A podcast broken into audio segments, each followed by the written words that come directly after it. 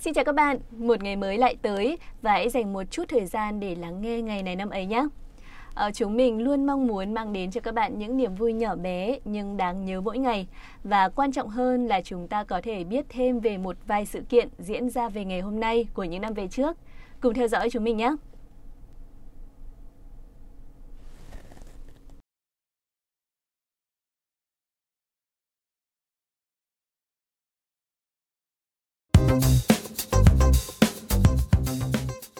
Xin chào các bạn, chúng mình lại tiếp tục đồng hành cùng với nhau để khám phá những điều thú vị và tìm hiểu về các kiến thức có liên quan tới ngày mùng 7 tháng 3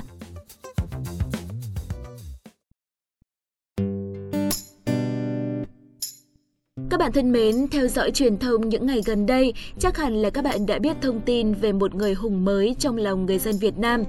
Vâng, đó chính là anh Nguyễn Văn Mạnh, người đã rất dũng cảm tìm cách để cứu sống bé gái 3 tuổi rơi từ tầng 12 của một căn chung cư xuống. Sau sự việc, anh Mạnh đã nhận được bằng khen cùng với rất nhiều lời khen ngợi, thán phục và cảm ơn từ rất nhiều người. Qua những đoạn video được chia sẻ, có rất nhiều ý kiến trái chiều được đưa ra. Tuy nhiên, có một điều mà ai cũng thấy rõ ràng, đó là anh đã rất cố gắng để tìm cách đợi cháu bé. Chỉ riêng tinh thần đó thôi thì anh cũng đã rất đáng nhận được lời cảm ơn rồi. Theo phân tích của những chuyên gia vật lý, việc đỡ một người từ trên cao xuống sẽ khiến cho người đỡ có thể gặp phải những chấn thương khá nặng. Tuy nhiên, trong giờ phút khẩn cấp, anh Mạnh đã không hề nghĩ đến chuyện đó mà lao ra để cứu giúp. Thực sự lúc đó có lẽ là anh cũng không có thời gian để suy nghĩ, bản năng của một người tốt đã thôi thúc anh phải hành động. Qua câu chuyện này chúng ta có thể nhận ra một điều rằng thực sự anh hùng chẳng ở đâu xa, anh hùng ở trong mỗi chúng ta các bạn ạ. Câu chuyện đã mang đến cho mọi người lòng tin về sự tử tế và lòng tốt trong xã hội, điều mà nhiều lúc chúng ta cảm thấy hoài nghi. Tuy nhiên, đồng thời, đây cũng là một lời cảnh báo đối với những gia đình có con nhỏ. Thực sự có rất nhiều nguy cơ tiềm tàng khi để trẻ con một mình. Đừng bao giờ đẩy trẻ ra khỏi tầm mắt của mình, đồng thời hãy dạy trẻ những sự nguy hiểm xung quanh sớm nhất có thể. Thực sự là bản thân mình đã không thể can đảm để có thể xem hết clip khi mà bé đã trèo qua khỏi lan can và lơ lửng ở trên tầng cao như vậy. Điều đó thực sự quá đáng sợ và ám ảnh. Hy vọng là sẽ không bao giờ có những chuyện tương tự xảy ra. Vâng, các bạn thân mến, trên đây là một chút những cái suy nghĩ của bản thân mình về những cái câu chuyện xảy ra trong những ngày vừa rồi và hy vọng rằng những ngày này của những năm về sau chúng ta cũng sẽ nhắc lại câu chuyện này để cảm nhận được sự tử tế và lòng tốt trong xã hội. Và ngay bây giờ, hãy cùng tiếp tục với chương trình Ngày này năm ấy.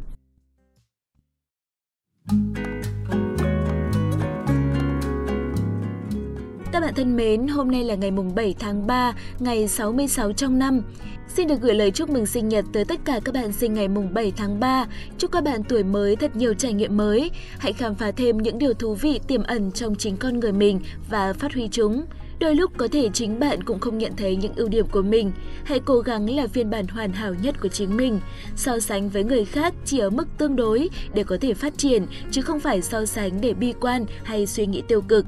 Mỗi người sinh ra trên cuộc đời đều có một cá tính riêng biệt, một nhiệm vụ riêng biệt. Hãy cứu là chính mình để luôn cảm thấy hạnh phúc các bạn nhé.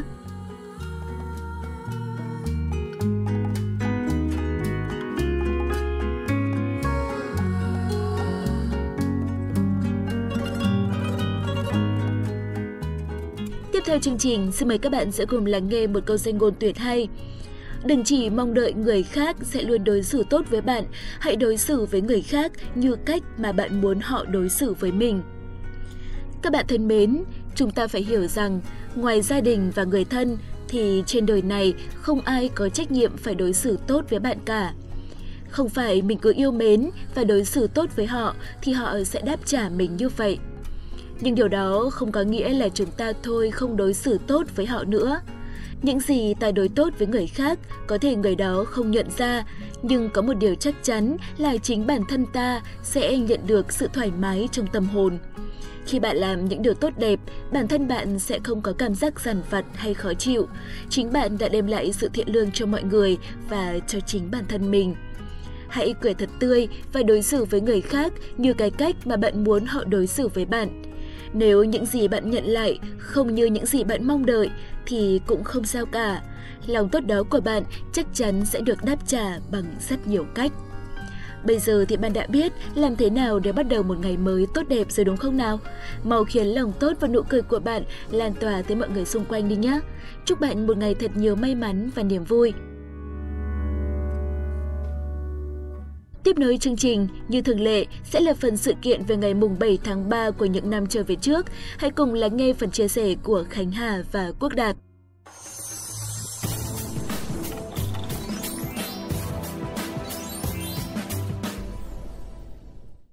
Xin chào các bạn thính giả thân thiết của ngày này năm ấy. Mình là Khánh Hà, còn người bạn dẫn quen thuộc của mình thì... À, uh, I... Giờ này vẫn chưa thấy đâu các bạn ạ. Ờ Đạt đây rồi Hà ơi, cho phép cô Đạt được gửi lời chào tới các bạn thính giả thân mến và xin chào người bạn dẫn quen thuộc Khánh Hà nhé. Rồi, chào hỏi xong rồi. Thì bây giờ mau giải trình và xin lỗi các bạn thính giả cùng Hà đi chứ. À đúng rồi nhỉ. Xin lỗi các bạn thính giả nhé vì mình có một chút chậm trễ trong ngày hôm nay, nhưng mà có lẽ là các bạn cũng có thể thông cảm cho mình thôi vì mình có một lý do khá là chính đáng đấy ạ. Chả có cái lý do chính đáng gì cả. Rõ ràng là lên cùng lúc với Hà, thế mà lúc vào phòng thu thì lại không thấy đâu. Này, nghi lắm đấy nhá. Giá mà cái gì Hà cũng cất giữ cẩn thận như cái tính đa nghi của Hà thì tốt nhỉ. Hà thử kiểm tra lại xem có thấy cái chìa khóa xe của mình ở đâu không? Chìa khóa xe thì đương nhiên là hà để trong ờ, ờ, ờ nhưng mà ở nhở đâu ấy nhở? tôi nói mà nhanh nhẩu đoảng chạy vội quá nên là đánh rơi này đạt vì dừng lại nhặt cho hà mà lỡ mất chuyến thang máy nên mới lên muộn như thế này đây. Ủa thì thế là do hà chứ còn gì? Thế vậy cho hà xin lỗi nhá. Cũng chỉ là cái sự hiểu lầm thôi mà. À, thôi chúng ta hãy cùng ờ, nhau bắt đầu chương trình ngay, ngay thôi nào. Không cần hà phải nhắc đâu nhá nếu mà không bắt đầu luôn thì có khi hà còn đánh rơi cả chương trình luôn ấy Thôi được rồi nào các bạn thính giả thân mến, đầu tiên thì chúng ta sẽ cùng đến với những sự kiện trên tại Việt Nam. Các bạn thính giả thân mến, ngày 7 tháng 3 năm 1912 là ngày sinh của nhà cách mạng Tô Hiệu. Ông sinh ra trong một gia đình nhà nho nghèo ở thôn Xuân Cầu, xã Nghĩa Trụ, huyện Văn Giang, tỉnh Hưng Yên. Năm 1927, Tô Hiệu học tại trường Pháp Việt, thị xã Hải Dương và sớm tham gia vào các phong trào yêu nước của học sinh như bãi khóa truy điệu Phan Chu Trinh, tham gia phong trào đòi ân xá cho Phan Bội Châu.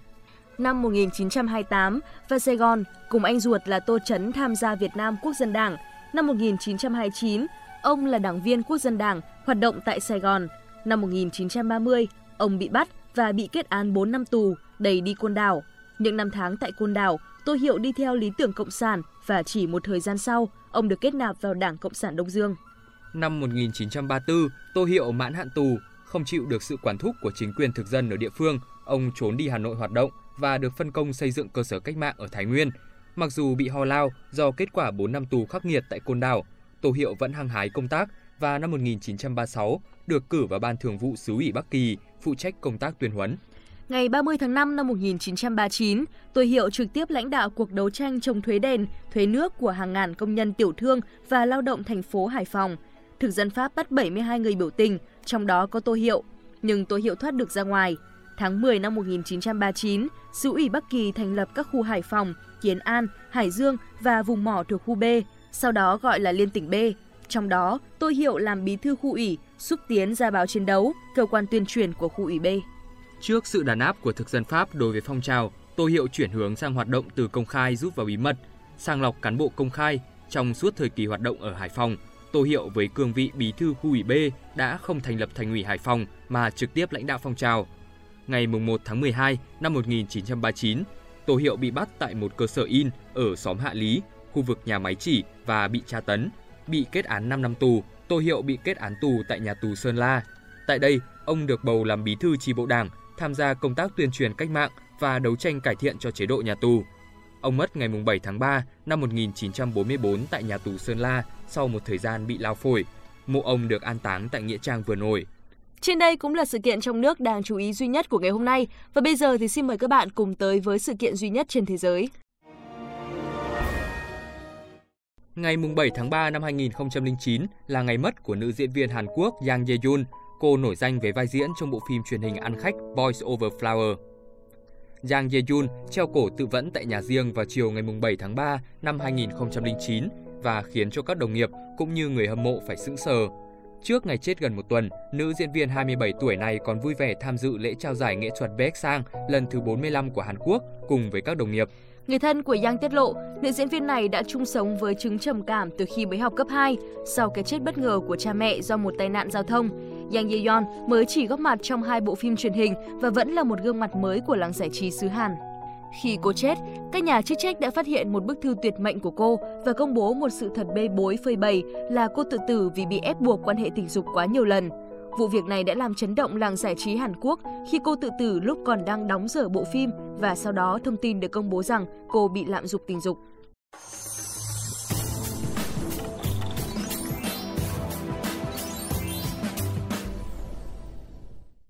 Xin được cảm ơn Khánh Hà và Quốc Đạt. Các bạn thân mến, chương trình ngày hôm nay đến đây là kết thúc. Cảm ơn các bạn đã lắng nghe. Xin chào và hẹn gặp lại.